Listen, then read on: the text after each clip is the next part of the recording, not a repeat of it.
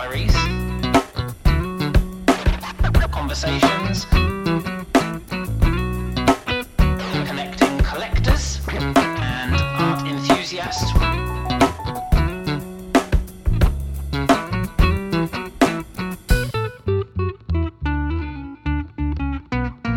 Audio galleries. Hello, everyone. GM, GM. Welcome to Audio Galleries in Conversation with. Uh, I'm your host, Benjamin White. Uh, thanks for coming out at fairly short notice. I, uh, Jake did actually agree to come up and speak with me about about a week ago, and then uh, I completely forgot to schedule the spaces. So, um, but it's great to have so many of you here, and uh, I'm really looking forward to this. So, uh, for those of you who don't know me, um, I'm Ben White.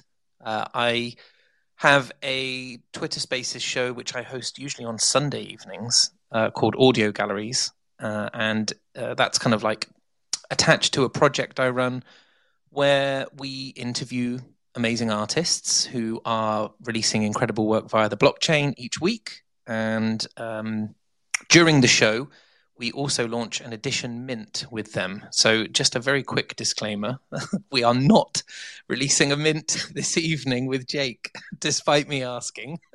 um, but I'm a realist, uh, and I am just so thrilled that um, Jake's agreed to come up and uh, and chat with me this evening. This evening for me. Hey, Jake, how you doing? I'm good. yeah, very going? well, thanks. Thanks for agreeing to come on and chat with me. I really appreciate your time. Yeah, and I'll speak to that. I thank you for having me without having me mint Oh no, anything. it's all good. Uh, we can bring it up in the conversation, but yeah, that's a big.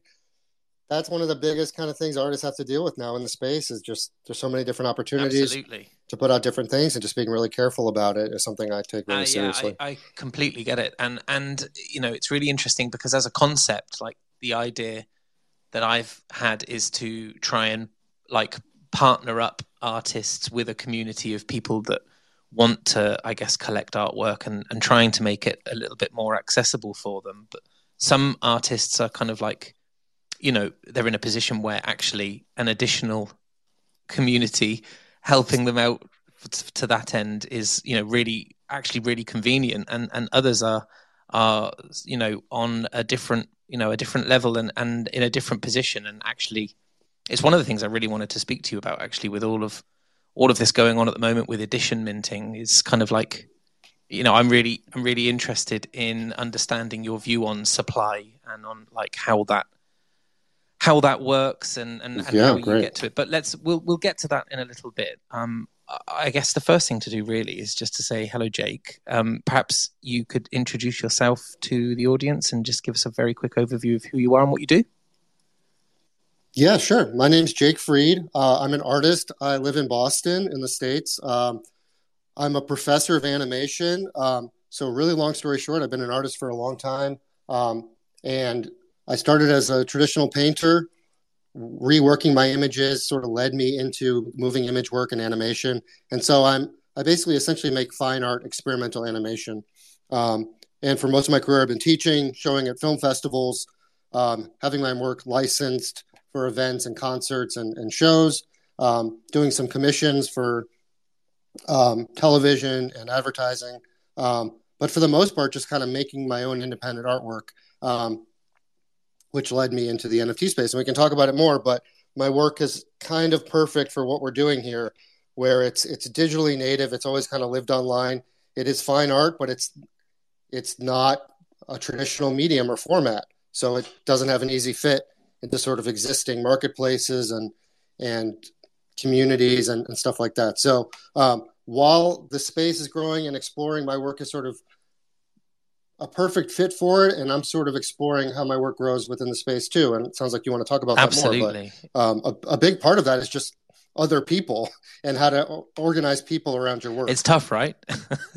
and it's it's something Yeah. that I think a lot of artists are finding their way with, and it's certainly something that I, uh, as a, you know, I'm not an artist. I would love to have been. I'd love to have been talented enough, but I am a good communicator, and so like I see myself as having a role in helping facilitate that whole process. So.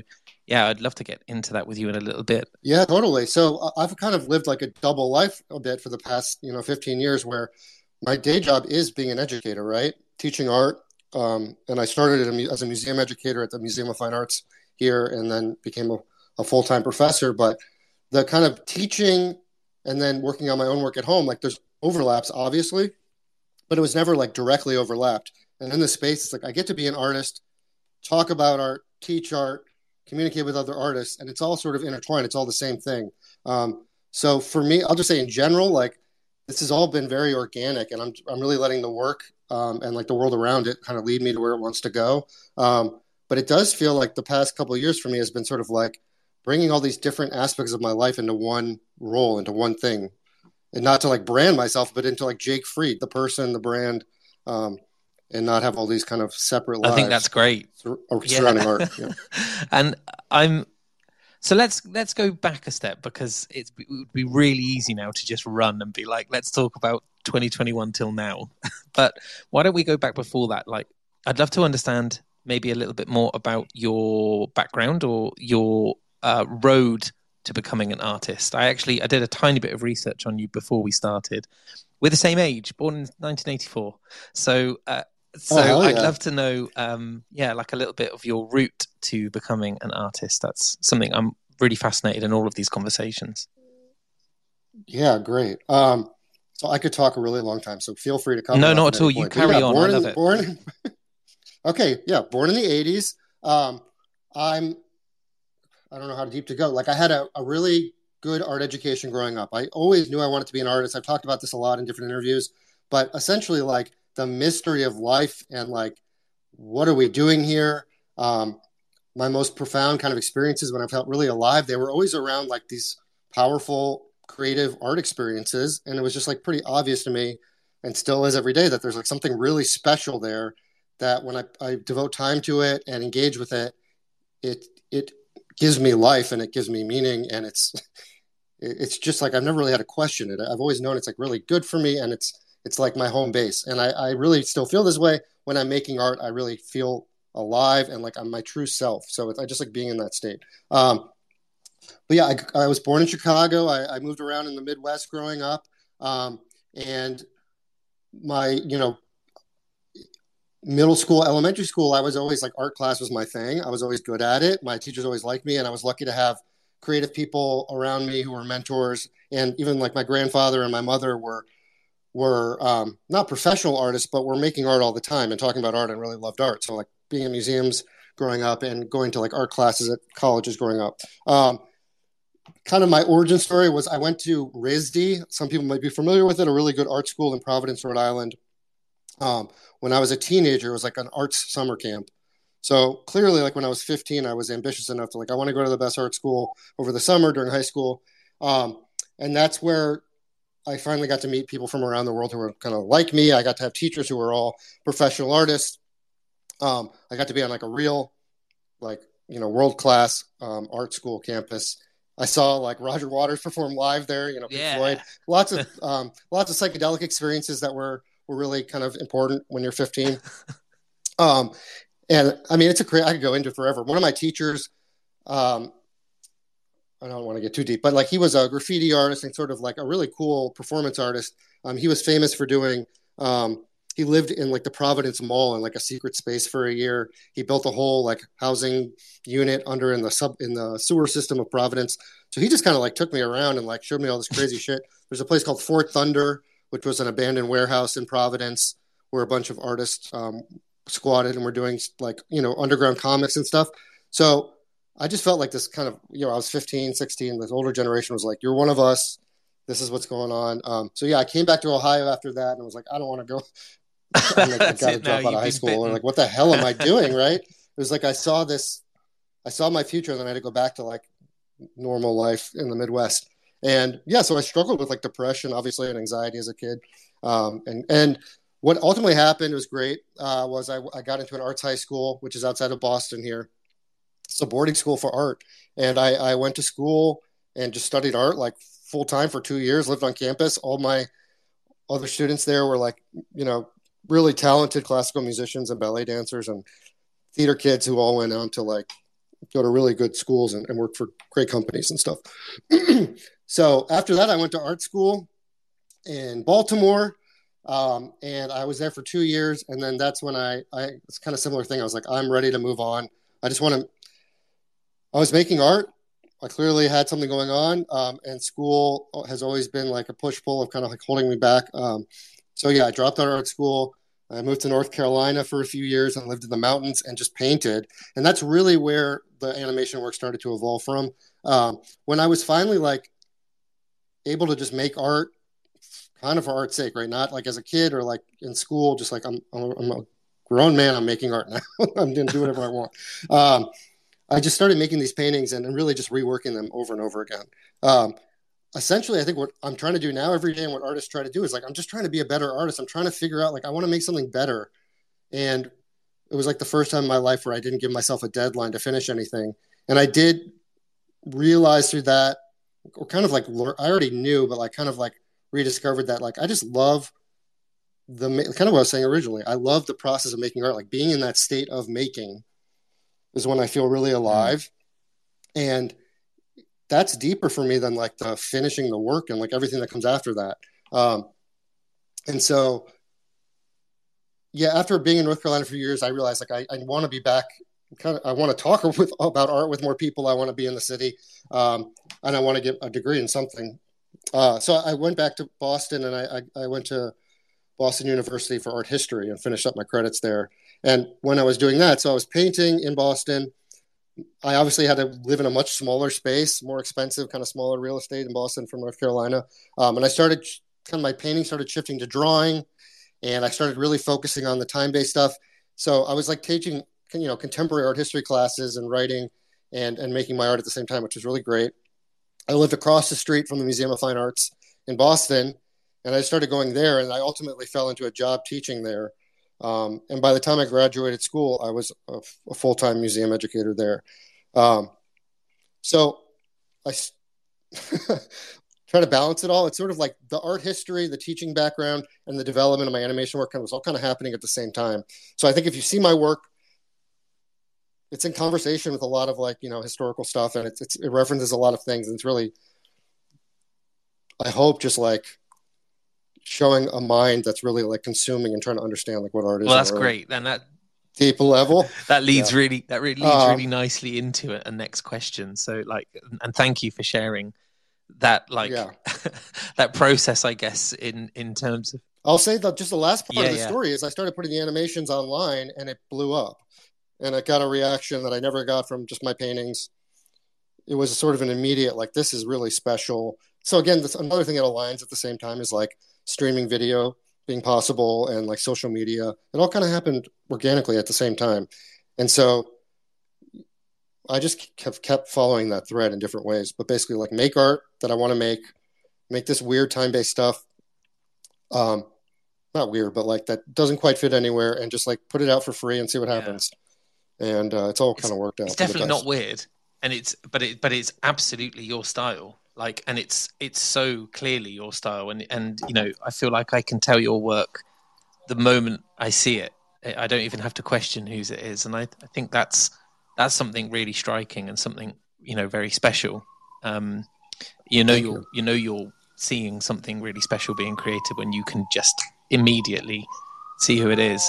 I hope that fire isn't for you. Oh, do you hear the siren? cool. No, I'm don't in the city, man. Sorry, it's, it's good. Hear Whereabouts are you now? I don't know where you are. In the...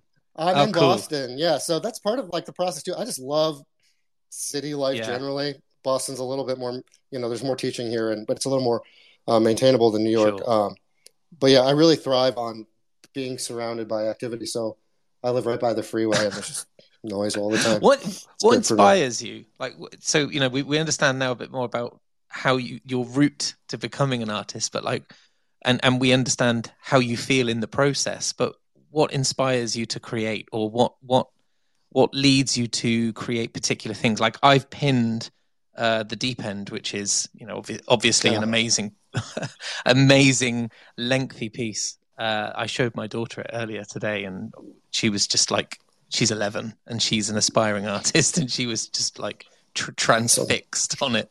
Um, but you know, what inspires your creativity? Yeah, well, let me just say, I love that people. There's something about my work. It's like when you share it with someone, it's like, look at this. and it's like some kind of secret. I love that. I've been, uh, I got a DM earlier about someone being at a party and like my work was up on, which is a whole other conversation we can have. But like someone was screening my work with some music video, um, and they're like, "Oh, I know this artist," and I show them my work, your work, and it's like there's some. My work has always had kind of an underground or kind of like that shared thing with being an internet kind of artist is really interesting and cool, and I love that. Inspiration is a tricky word. I mean, famously, I, you like to say like inspiration is for amateurs, right? I'm not waiting around to be inspired to make art. It is like it's a vocation. It's something I do every day, no matter what. Um, but thankfully, or whatever, like it's it's it's I want to do it every day, and I kind of have to. So I I describe it more as like a uh, an obsession or an addiction or like a curse or um, uh, it's like a, it's like exercise. It's like I have to do it. Um, so I don't really worry about being inspired. Um, and this is kind of like an answer that loops on itself, but like I really, I the inspiration comes through working. So for the most part, I'm working every day. Things come up that are like surprising to me, or I have to make choices, and that's where it's like, oh, that thing, like I reveal to myself what I'm inspired by. So it's not a conscious like I'm inspired by this. Let's bring it into the work it is more of like I see the work and I realize what's been inspiring me. Um, and this is it sounds so dumbed down, but for the most part, everything I do is a self portrait. So it's like it's not like difficult to think about what to do. It's like what what am I going through? And I I think this might be useful to non artists to understand. Like art making for me is like self discovery. Um, so I'm going into it not knowing where it's going or what really I'm doing. It's like the act of doing it is me discovering myself. Uh, but looking at my work and seeing like what where the inspiration comes from, um, clearly a lot of other art and media media, um, and I particularly like work that I'm just attracted to work that feels really um, this is where language starts to fail me. So I'll just no, use words that are the best, but like really authentic. We're like kind of what I was just saying. Like this per this artist is really trying to find themselves. Is really doing the work. Um, and if you're a creative person, I feel like I feel like you can tell the difference when you're just making something, which is cool, and when you're really like trying to figure yourself out. Um, and I like work where it, at least it seems like that artist is authentically really trying to figure themselves out or like what the hell is going on here? That attracts me because ultimately i'm like going through a lifelong existential crisis and like when i see other people really challenging themselves and doing stuff that i, I it makes me f- feel good. I i uh, i see like real humanity. It's, it feels like an honest. We want other people to be honest with us right? We're, i'm attracted to that um, absolutely. so i want to make work like that. I'm also just attracted to like labor intensive stuff um, there's obviously a, been a conversations about that in modernism for 100 years about value related to effort and stuff like that. Um, but personally, like when I, especially like outsider art, or I see any art that's like not is really made for like an artist to almost be obsessive over something physical, um, I'm attracted to that. And I think again because it showed like some sort of real, true human experience and like the hand is in the work and it just feels real. I guess i'm i'm right? I mean we live in such a like a fake cultural culture everything's so sanitized and and perfect. Like i think i'm really attracted to that like yeah that what i think a lot of like yeah art is about and like rock and roll it's just like real real emotion real craft and not even like technical skill craft just like just real yeah. effort and real like someone was being like the real. word I'm, the word I'm um, reaching for listening yeah. to you is like grit like a real kind of a kind uh-huh. of a gritty kind of like uh, determination like a dogged determination to yes. create something I I because I because yeah, I completely I agree with you it's it's always the work I appreciate isn't that it's uh, yeah uh, this is I'm just like thinking out loud but it's like when you see great athletics or something it's the same feeling where it's like that person just put in so much so much time and effort and practice and thought into this one like physical activity just watching them is like magic or like beautiful. It's like beyond my comprehension but i see this person doing it and it's just like it it's so moving. Um so yeah when i'm making art and like when i'm trying to be inspired like i'm just trying to channel that energy like put my real self into the work. And then the scary part and i think the the hardest part of being an artist is like that vulnerability where um like we were saying, my work's not weird, but like my work to me feels uh, revealing Sure.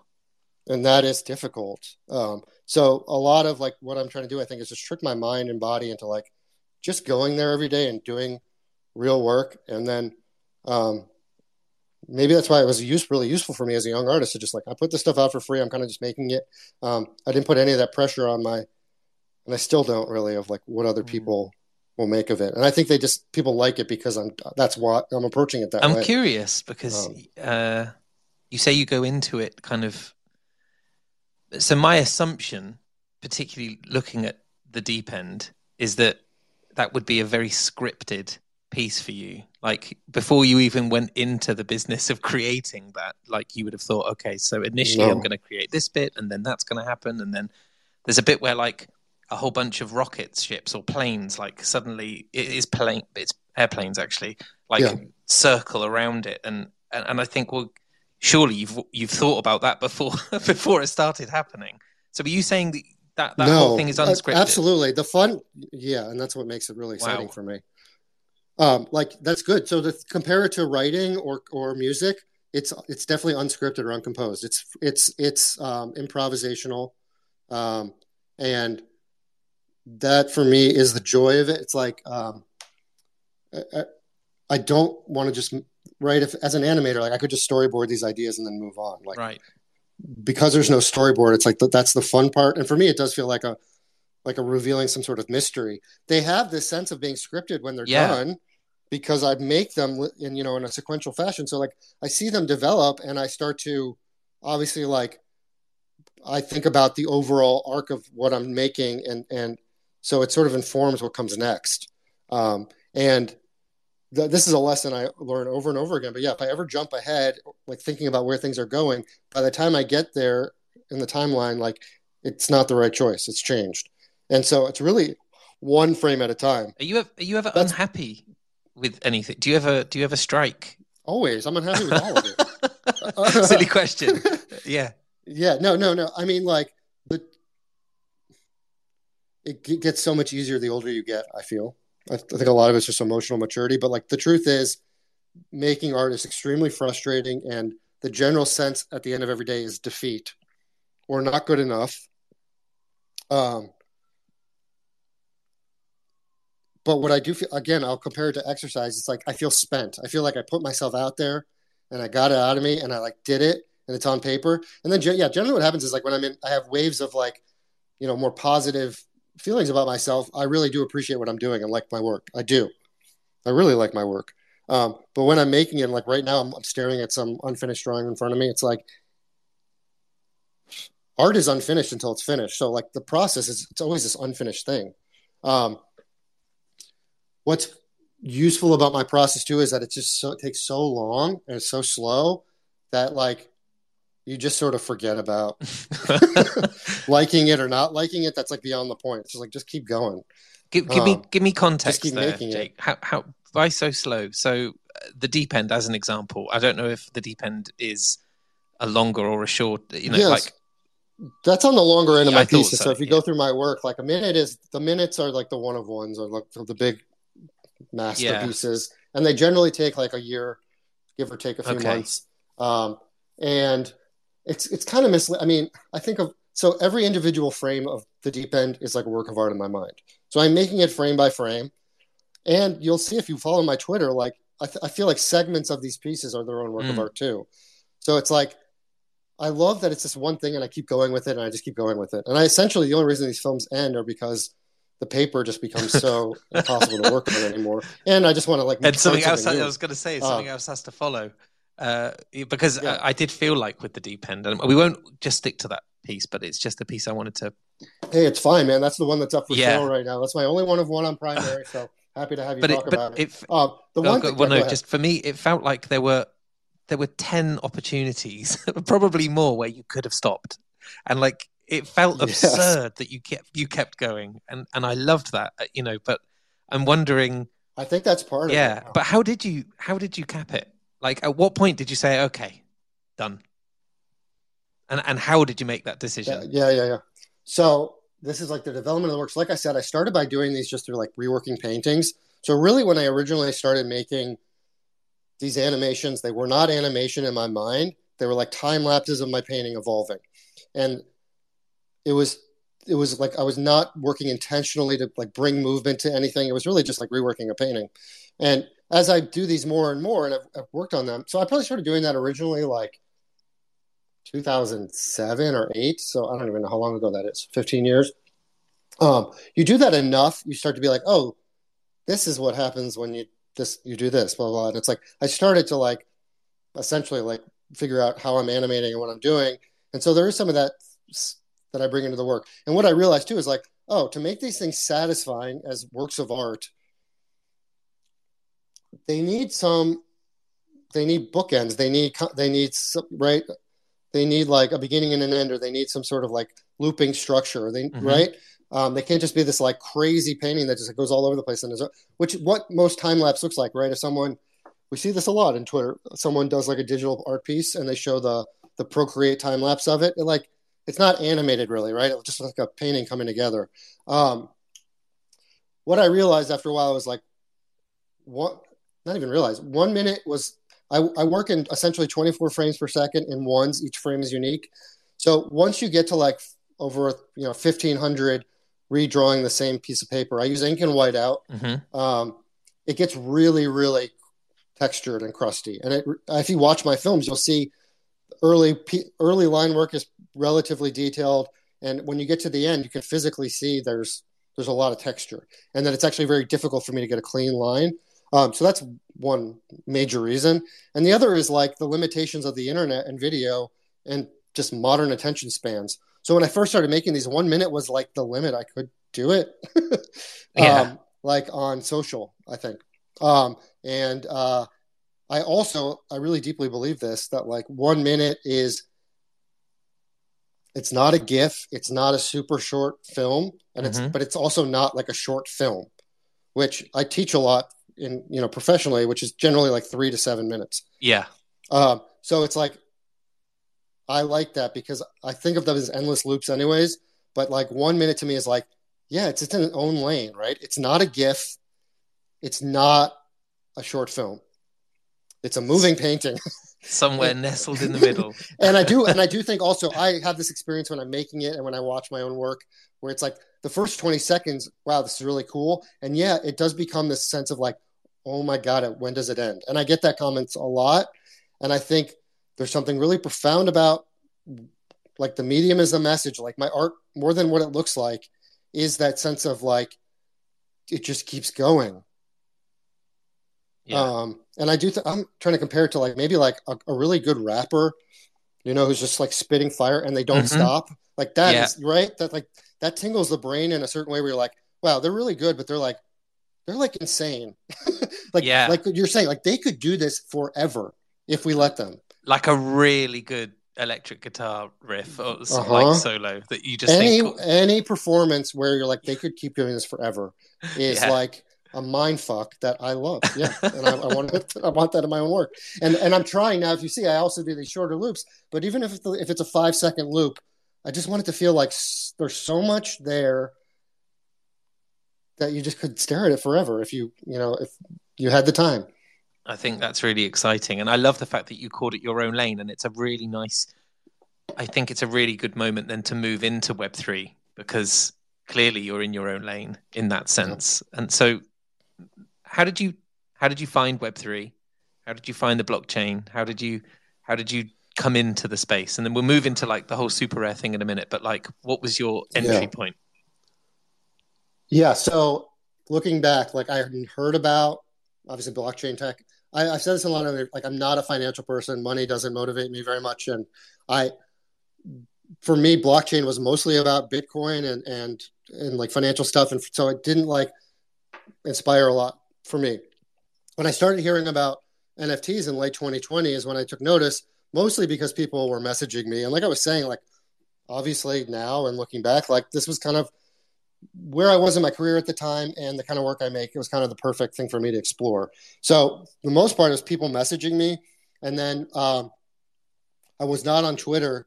So I was on Instagram and there were several art collectors and people in the art world who were posting about NFTs and stories and stuff, and it basically got me interested enough to see what was happening. And this is the story that everyone knows about. Obviously, I heard about Nifty Gateway, and then the Beeple drop happened.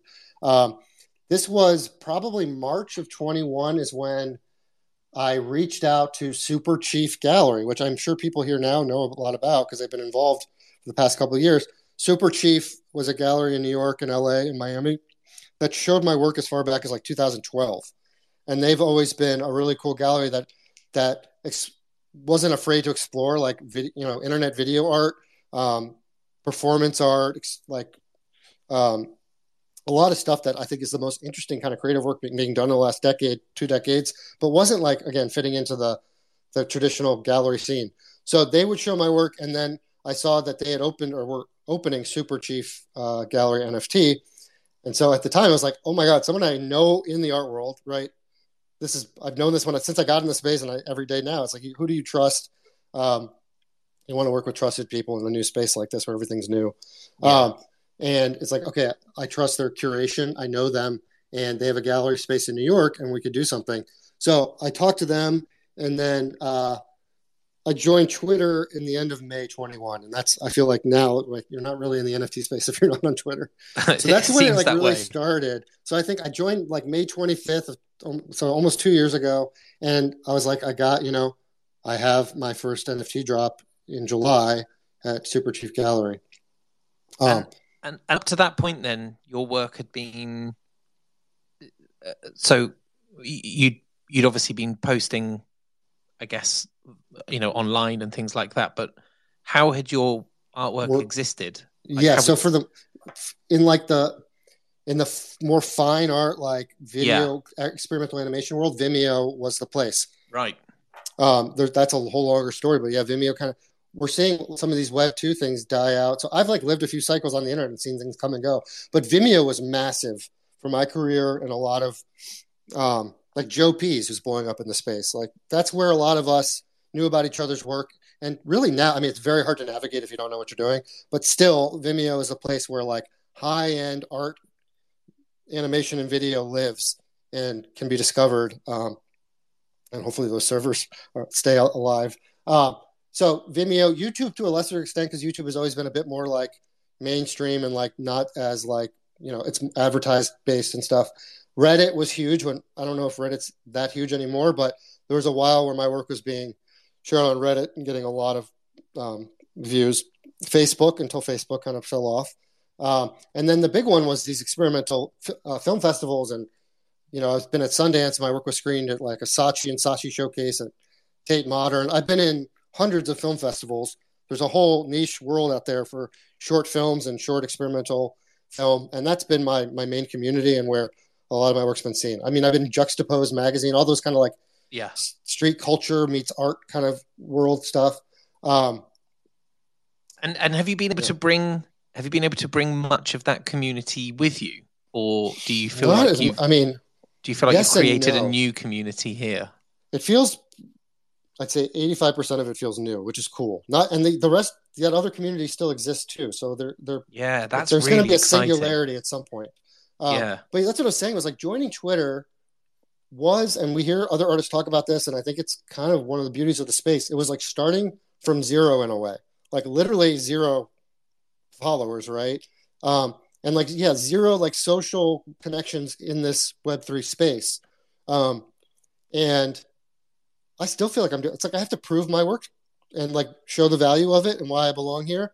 And paying your dues is like the wrong word, but like I believe in this, of course. And I when I collect other artists and who I engage with, but it's like this is an emerging space where I I have the opportunity to define what's going on here in a lot of ways and set an example and take advantage of this new moment.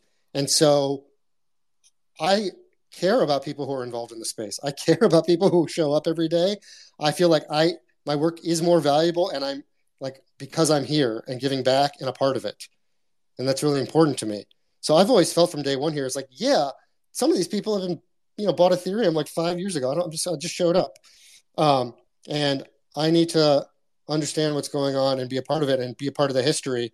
And um, so I actually think it's it's been a real gift for me I've got to like reintroduce my work to new communities. And like I was saying before, I was kind of getting into this before, but just to say, like, I was doing well, but I, I never had an, I never had a reason to cultivate a community as an artist because I wasn't really selling anything. Yeah. Um, the only thing I was really like selling through Instagram would be like to get, you know, bands like Gojira to like pay me a lot of money to license my work because they saw Right. that I was popular and it was kind of like, you know, it was good. Um, but it wasn't like the average person liking my posts, nothing you could do for me. And the truth is, I mean, I still feel this way about Instagram a bit, but it's like when everyone, it's so interesting actually to have this Instagram community and Twitter community because it's like on Twitter when someone's like, love your work, blah, it's like, I, I like check out who you are and I'll look at your collection or I'll like see who we have friends in common and I'll like respond to you and be like, cool, thanks. On Instagram, it just became the habit of like cool work. It's like you just get used to people saying cool work and you're just like, you just Yeah. like it and you move on. It's like, what else am I going to do with you? Thanks. Absolutely. And look, the fact that you and I were able to, within what three tweets, agree that we're Yes, gonna exactly. agree that we're gonna have a, an interview together, and then you know a quick exchange of DMs, and now here we are. I'm able to speak to someone who Well, that's the truth. Yeah, people who are in this space, I know, like understand this ecosystem and who I am as an artist, like in a lot deeper way than my Instagram followers do. And um, I like having. I feel like I'm talking to my community when I'm like in this space, which is really, really nice. So yeah, like I still have like people love my work. That's great. Um, but like really building a community and especially like people who I feel can like really help promote my work and, and ultimately like historicize it and remember it and pass it forward. Uh, I, I said this in another space. I'll just say it out loud because I'm still wrapping. I don't know how to put this well in words, but it's like as an artist, it's really fucking with my head still. But it's like selling the work is such an important part of like developing a community as an artist and like having your work be remembered. And um, I've always like kind of shied away from yeah trying to monetize my work or think about my work in any financial way. And now that I am, it's been so useful. So I don't know if it, it's probably a healthy thing that it took so long in life for me to think that way about it. Um, but yeah, it's been really a cool experience for me psychologically to. I just feel more engaged with the real world, and I care more about my community and collectors. And uh, I'm interested in the value of my work and like making the value, having it be valuable. It- That's like a, a daily it- mission, which I love having. isn't it exciting? Yeah. I, I often say to people when they ask me what what this whole Web three thing is, I- I'm like, I, I I'll give like a an uh, like a standard answer, and then I'll give like my real answer, which is like it's fucking. I, I get so excited about it, and some of them just kind of stand there like it, you have to immerse yourself in it to really to really get there. And so I I think it's so exciting knowing that there are so many more people that are going to get to feel this way when they figure out what we're all doing here. hmm Oh so yeah, uh, hundred percent. So talking about other communities, right? I'm a professor, so I'm working with young people, other teachers, and at a school. They know what I'm doing in the space, right? Um, so they see what's happening. People in the animation community who like follow my work, they know my story. They know that I like had recognizable work that I'm my work is in, you know, been awarded, and that like this guy is making a, a really good living and being supported in his lifetime, like right now for the stuff he's been doing. Like people see it. yeah, So, um, all my experience with talking with students and like just with generally with other artists, I really it's what everyone else in the space is saying. It's just the the difficulty of um, the the ecosystem right now. That it's just it's it's like it's too. Uh, it takes a lot of advanced kind of technology, and, and you have to be really Mhm.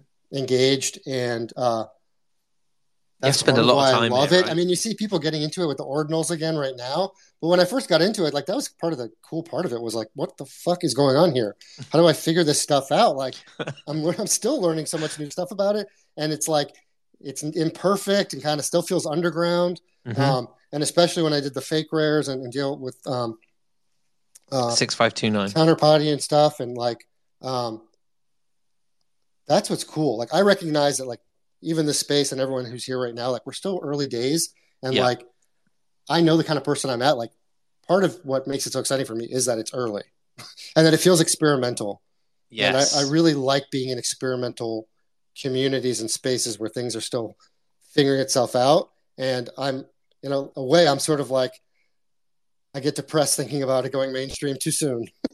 um, yeah, because like- I know it won't, it won't ever be like this again the way it is right now. It's like when you when you had a, a favorite album track and then they released it as a single and you're like, oh fuck, now Mhm. everyone's gonna know it.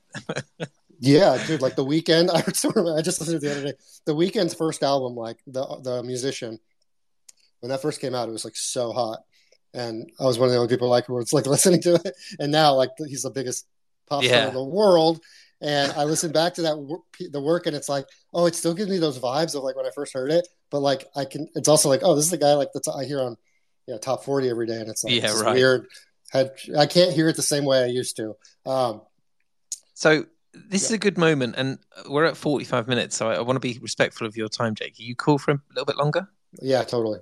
Great. So, um, this now is a good opportunity, I think, to segue into where we started, which is where we were talking about like supply and editions and SuperRare, and you know, like I'm I'm curious because you are in you know I'll say the fortunate position, but clearly very well hard worked for the position. But where you're you kind of like you stand on the precipice of um or you stand on the borderline between this exciting new underground you know piece and also like fine art. Like it feels like you're right there on like on the edge which, which is must be very exciting. And so i'm wondering like how do you play it? Like what do you because you say you were unscripted when you're creating your work like are you unscripted in terms of what the next 6 12 24 months looks like? Or do you have do you have a bit of an idea of how you want to take the space on Yes and no. So, um, the the biggest lesson, first of all, is like this space. It moves in. So it's so volatile, right? Um, yes Uh, that the best thing you should do, anybody in this space, is sort of ride the waves and just kind of don't try to swim against the current too much in any. Right, you're going to drown. Like Mhm. just kind of ride. That's the way I feel. It's like a wave pool. I'm in a. I'm in a. Uh, life preserver thing, and I'm just sort of like, you know, keeping my head above water, watching what's happening. Um, sure And what's really wonderful is like I've gotten past the stage of like, is this thing just going to die completely? Is this just a, a, a fad kind of thing? Right? I feel like every day that goes by, and definitely the last 18 months, it's been like, this is definitely not going away, no matter what. This is leading somewhere, and like you said, like this is a perfect kind of uh, bridge to just the general like art history. I'm an artist, recognized in my period, whatever that means historically. Mhm. That there's no like I'm on the internet or I'm doing this. I'm a filmmaker. I'm not just an artist. Like I'm an artist. Period. Um, this helps, and this it's all kind of related. Um, it can sound really crass, I think, to talk about my like professional ambitions because like really what I want to do is just make the best work and have it be seen by as many people as possible. And like I was saying, have it be as valued as possible. Yeah. Uh, beyond that, I'm a pretty like smart person and calculated and know what the hell I'm doing here and Mhm. not fucking around. and yeah, if anyone thinks like my success in the space just sort of like fell in my lap, like no, it did not. no clearly not yeah and and and it doesn't for anyone really like there i guess there are, there are a few kind of like fluke moments but not not from a consistency point of Yeah, view and I'd say the, the reasons that I've been successful are things that would lead to success in other are not really exclusive to Web three. yes yeah so I the first that. one, yeah, the first one is just like hard. Well, there's several. I'm an older guy. I'm 38. I get the general vibe that like that's not that's kind of mid range for like age in the space, but maybe a bit older than a lot of the artists that we're seeing really struggling to like make it in the space and stuff like that. Mhm. Um, so I have a lot of advantages of just like I really do feel like I've already I already know my work is special and important.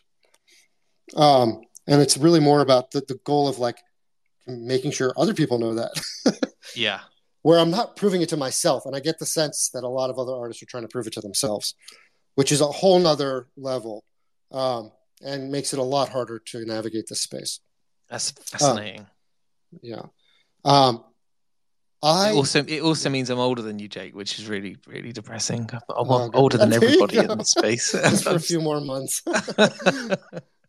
Um, Uh, I love that. Can I just say, because again, we're born in the same year. Like as an artist, I've generally and a professor, I've kind of felt like the young guy my whole life. Um, this is one of those first stages where it's like I finally like have the level of maturity and like life experience to like, oh my god, this new right. I'm sure a lot of people feel that way in the space or in their late 30s to late 40s, or like I was made for this moment, right? You're right, actually. I, I grew up in the 90s with the internet. Like I, have seen this coming my whole life. yeah, Um, like you say, like this is our this is our third time round, right? A- and uh, and um, that's a really really interesting way of looking at it. And I think it becomes a bit of a superpower actually in the space when you're able to navigate those things kind of commercially, and you're able to to kind of see the wave coming. So I'm I'm curious, and I, don't Yeah, I don't want. Oh, go on. I can get into a bit more specifics really quickly. Just Yeah. the way I kind of like, as an artist, kind of figured out how to get in the space. Like I was saying, I had that first drop at Super Chief in New York.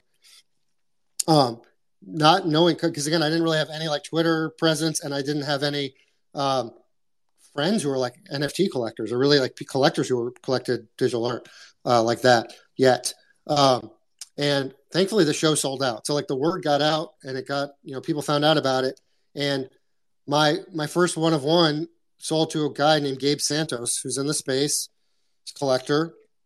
Um, and he did what we see now is like part of the beauty of this space, and what I've done for other artists, and will continue to do. It's like we we talked. He bought my one of one, and we like had a we talked about it, right? We talked about where things are going and how he could, you know, help me understand what's happening here. Um, and he literally like this is not a joke. Um, the next day, I got a call with SuperRare with Casey from SuperRare, who's now a very good friend of mine. A lot of people know him. Um, and then the day after that, I got a call with Noah Davis from Christie's, who's now the head, the CryptoPunks um, Sure. lead. So it was like two pretty big curators uh, in the space, possibly still two of the biggest kind of fine art um, tastemakers. So that was super useful, right? Yeah. Um, and that's when I useful. learned like SuperRare is where it's at. Right? You don't have to be on Twitter long. And this was like, I mean, just think about July 21. This is when everything was happening. It's like when GM started, when Bored Apes were, you know, blowing up and punks were Mhm. blowing up and um, SuperRare was blowing up. Um, and getting on super rare was really hard. And so I got on SuperRare and then I was like, I definitely, again, it was like there was definitely a bull market thing going on, and I understood what was happening in the space, and I was I was following art blocks and a lot of generative stuff. So I just really thought deeply about. I knew immediately the SuperRare Genesis is like really important. I think I still like right these kind of Genesis moments are really important in in this space Yeah. um, in general. Um, so yeah, then I, I dropped Night Vision, which we, we're not gonna have enough time, but like has ultimately been a very kind of like one of the signature pieces in the space, Mm-hmm. and generally as an artist, and like my PFP is a reflection of that piece. Um, and it was sort of like my my SuperRare Genesis dropped in August of 21, and that's when I first kind of got into the like real negotiations with collectors about prices for one of ones. And I think that's part of my success in the space too, is like I took it seriously from day one. Yeah. Getting right collectors, you know, navigating like prices and and that's really right. That's like not what artists are typically comfortable doing. No, Um, and, and in this space, absolutely not. with Like, anonymous people. I mean, it was Yeah. also weird at first. Um, what I, I learned though is that what I keep relearning, just be authentically myself. Really stand up for what I think my work is worth and what I think like in the space, and um, basically look at the way collectors behave and the other stuff they collect and what they say to you when you talk to them. And if you find collectors who are willing to give you what you want and you feel like can offer you, especially at this early stage, like benefits, like um, then it, you it's easier to say yes. Versus again being a traditional artist where you're just like whoever buys your work buys your work, whatever. Mhm. You don't even have any say in it at all, Mm. or like you really don't even like think about it that deeply. At least when you're at emerging stages. Um, so yeah, I sold my SuperRare one of one for a lot, Yeah. and that's kind of really useful. and then I got into and all like you're saying, it kind of happened immediately, right? Then I got into um, Art Basel with SuperRare, and that was like the first time my work had actually been like at you know in Miami on sale, like part of the art fair, uh, and kind of being part of that scene. And like, yeah, it, it kind of was all like this is the truth is like we just needed this sort of like marketplace, and and um, we needed for me like a, the Ethereum marketplace to really get like my work into the the more fine art conversation and on the sales side of things. Um, Yeah. And then going to Miami, that's the other thing like that I clearly learned really early on is like these in real life things are super valuable. And I love, I don't know if you can tell, but I love talking. I love art. I love the scene. I love what's going on. I could, I just love being a part of it. So yeah, when I go to these events, I just really love connecting with people. And if there's artists I really like, I really want to make, I, I make it a point to like, yeah, uh, make relationships with them. and having Awesome. other artists that you respect kind of in your circle and other collectors is all super valuable. Um, and Well, that leads on to another nice question then, which is like, you know, I I, I won't ask again what inspires you, but maybe I'll ask what you collect. Like, who, Yeah. you know, what do you what what what work being created in the space do you really appreciate at the moment? yeah, I actually posted the four most recent pieces that I bought last night on my feed. If you go to my profile, Let me find Um, it. I'll uh, I'll pin it. You can retweet that. Yeah, it's four works by different artists. I mean, it's even from my own work, obviously, but when I buy work, especially sharing it on Twitter, I'm always like, ah, it looks like sh- it doesn't. It's so much better than this. Especially when you share multiple pieces, it's like you're looking at a a literal like quarter of an inch image. Um, but you can go through. Uh, I'm at Jake Fried underscore Vault on Mhm. OpenSea if you want to see my vault collection. Um, the main thing that I'm, I'm featuring here is like I, I collect my own editions, and that's been something that I've gotten in the habit of doing more recently in a serious way. I actually went back. So I didn't mention this, but that Super Chief show was one one of one and two editions of 30 each. I've been through the space long enough to hear that editions were a terrible idea when I first dropped. And now I feel like that was kind of looking back, probably the perfect sweet spot. Mhm. Uh, 30 is a really nice number for my work um, to have, you know, retain a lot of value, but to bring in enough new collectors um, and have some liquidity on secondary. Uh, yeah, yeah. For, pe- for people to be brave enough to say, "Yeah, go on, I'll get one." Yeah. yeah, Yes. I agree. uh, and I just said like uh, the edition I put, I released a month ago today has had f- an edition of 100 that has 45 secondary sales, which is probably, I mean, ultimately kind of bad. Like, why are people flipping it so much? um, all for a profit, but um, Mm. I get what's going on in the space and I, I get what's happening. But um, you can buy my editions and kind of feel like you can resell them, and you can for a profit. Yeah, When uh, one of ones, I've I've had I've sold seven one of ones. I still have not had a one of one secondary, and that's totally understandable um, at the levels they're at. And it's been a really short time period, so I don't really want people to resell them. But um, the work I collect, it's a, I'd say like, I'm not. Well, it it really depends on the artist and the artwork. And there's certain artists in the space that I really, really appreciate and love. And like I was mentioning before about being involved in the space, I generally tend to collect from artists that I see are really involved in the space. And I generally collect from artists that I've been following for a long time before I buy their work. I'm not sure other people understand that enough.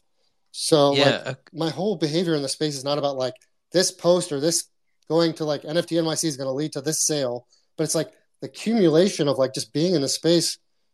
I know collectors are like seeing my work and like when you decide to buy, kind of it's the right piece or the right time, or you just can't help yourself anymore. Um, so literally, the, a lot of the artists I've collected, I've like, I'm, I know I want to collect their work. I sometimes, you know, when I'm like drinking late at night, like go on their open OpenSea pages and like try to be a DJ and find deals. I've gotten better at that, right? Like it took me so long to figure out these WETH bids, like how to manage that. But it's like, oh, Mm. a lot of this stuff I can buy. You just gotta like know what the hell you're doing and look Mhm. at some of the people who hold it and like how they're behaving. Um, so I'm getting smarter like about that stuff. Um, but then often, a lot of times, it's just like it just clicks. So, God, this is one anecdote. I'll just say I don't. I doubt they're here right now, but Mila is a an artist who um, is actually, I believe, dating another artist I collected from. So I don't know if that's how I originally started following them, but they were kind of like resharing each other's work. But I've just seen her experimenting. Um, I like her. Kitasavi is the other artist, and I really like his work. He's some of I bought some of his one on ones on SuperRare, and really think he's a really fascinating, interesting artist. Um, and I've just been watching her work develop. This, this and really fascinating. I think like there's something for me again as an educator and just like I this goes against what people are keep saying in the space or whatever like stick to a style or blah blah blah it's like yo if you're in the space for two years i'm going to watch your work evolve and mm. there's actually like a lot to learn about the way work evolves or the way an artist evolves the wrong word because it, it, suggests that we're like constantly like, it's like like a you know just goes up or goes in one direction. But like the way their their journey happens as an artist um and they just released this piece uh called fools a couple days ago and just like it clicked in my mind. I was like they just like they just hit something really special. It really works for me as an image. Like i really dig it. It's obviously super not obviously but it's like super affordable because i feel like they're still kind of like um finding their their collector base and their voice, and uh, it was an easy buy for me. And then yeah, I they, I talked with them and I was like this this clicked like immediately and blah blah. And I not that it's like you artists should not respond to like what sells blah blah blah, but obviously artists respond to like what is working in their work for other people. Like I was saying, like with my animation work, it's like the world was telling me this is really interesting and like uh, you get encouragement from things that people like, right? So mm-hmm. uh, I can already like you could see with this artist like just me liking it is special, but like I'm buying it and like they can like build off of that energy and like kind of keep developing this work. So I really like that. Um, so I don't know if you you did you posted it, yeah. So these are four artists. Um, well, all I mean, I'll just show for them. I think they're all super undervalued. Uh, and some a lot of the, couple of these artists I own multiple pieces. So that is when there's an artist I really, really love, then I buy one of their pieces and I go, if I really love this work, like why? I mean, it's like I'm not just collecting trading cards. Like I, I want to go deep with them. And so sure. I do feel like there's artists I'm going to collect. Like the more I collect of a certain artist is kind of a sign that I really dig them and mm-hmm. really believe in their work. Um, and then there, yeah, there are artists where I just, I just like have to own one of your pieces because it's it's it always ties into like because I think it's going to be more valuable ultimately because I really like it. Um, I'm just looking at my vault right now. Like Ben Zank, like some of you guys know Ben Zank here. Like I don't I don't I don't really like collect photography necessarily. I'm not like it's just like I, I love Ben. I've met him. I love his work. I love his whole vibe. I think his work is like just so iconic and interesting. And um, kind of nostalgic for me. There's something maybe Midwestern and Jewish and sort of like about it um, for me. Um, whereas like I can't, I cannot be in this space and not own a Ben Zank. Like I'm a hack. And then this this moment happened where like again I'm learning as a collector like when sentiment is really bad in the space, go buy art because like no one's there. And like I got a Ben Zank one of one for like something ridiculous. Oh, um, oh really? Yeah. So um, let's look. Uh, I have to go on foundation. It was definitely no more than like three or four ETH or something. Okay. Um, so that's why I collected. There's a story behind everything. I could tell you the story behind all of them. Reuben Wu's another one. Like I have to own a like he's just too good and too close of a friend, uh, and just like uh, so. What I've said this before. I what I really love. I like to look at art every day. I like to talk about art. It's what I do for a living besides making it. Mm-hmm. Something really special about putting your money where your mouth is when it comes to art. Um, and clarifying for me what I really identify with. That's the right word. It's not whether I like it or I think it's worth a lot of money or I want to flex. It's like, what do I identify with? Kind of like making art. Like, who am I? I am in this space. I'm surrounded by art and artists. This shit's all going around all around me. I have the cap I want to buy. I want to support. I want to collect what do I do? And it's all an act of like self like trying to um yeah, figure out who I am. That's fascinating and I'm really grateful for you sharing it. I think it's a fantastic way of looking at it. Um, certainly, so, many of us, I think, can take something from that. Uh, I know that I certainly am in terms of the the collection that I'm trying to build through the audio galleries vault. So every time we do one of these mints and the uh, the small percentage that comes back to the project, I'm trying to build up a bit of a vault um, of work that I appreciate and trying, you know, help creators keep creating. So yeah, thanks for sharing that. Um, we're at an hour, Jake, so I think it might be time to um, to stop it there. Although I do feel like I could probably talk to you for hours. so, uh, but but I want to be respectful of your time and of everyone else's time that's uh, that's come out to join us here this evening for me and this afternoon for you. So, um, any any final thoughts from you, Jake? Uh, I always like to give people the option for that. So there's no question here. Just uh, anything you want to say. Yeah, I really appreciate you having me on. Thank you so much. I always want to say again, kind of repeating what you were saying before, but like let's not forget how incredible this space is and this mm. moment is, and how lucky we are, and that it gets really easy to get lost in the noise and the negativity sometimes around here, and it's just amazing. And I'm just so grateful for everyone who's listening to me right now and just following me on Twitter and collecting my work and just being a part of this with me. It just means the world to me. Um, and I really appreciate it. So thank you for having me on today and letting me talk. Well, thanks, Jake. Um, I will be turning this into a podcast episode. Uh, it will go on to my podcast, so I'll forward you a link and you can share it with everyone as well. Um, but I do really appreciate you coming on this evening. Uh, I do have an audio galleries episode coming up this Sunday with an incredible artist uh, who is called Sati. Um, you'll be able to find her on Twitter. I am Sati, S A T I.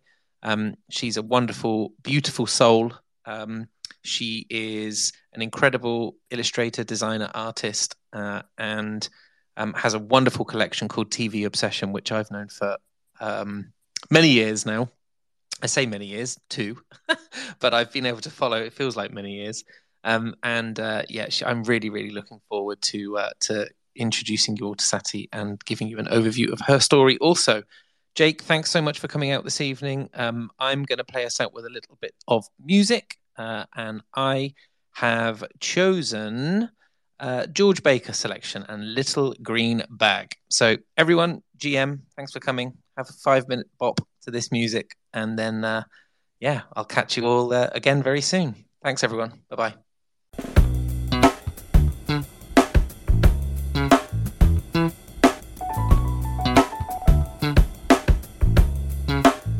This is Audio Galleries. Conversations.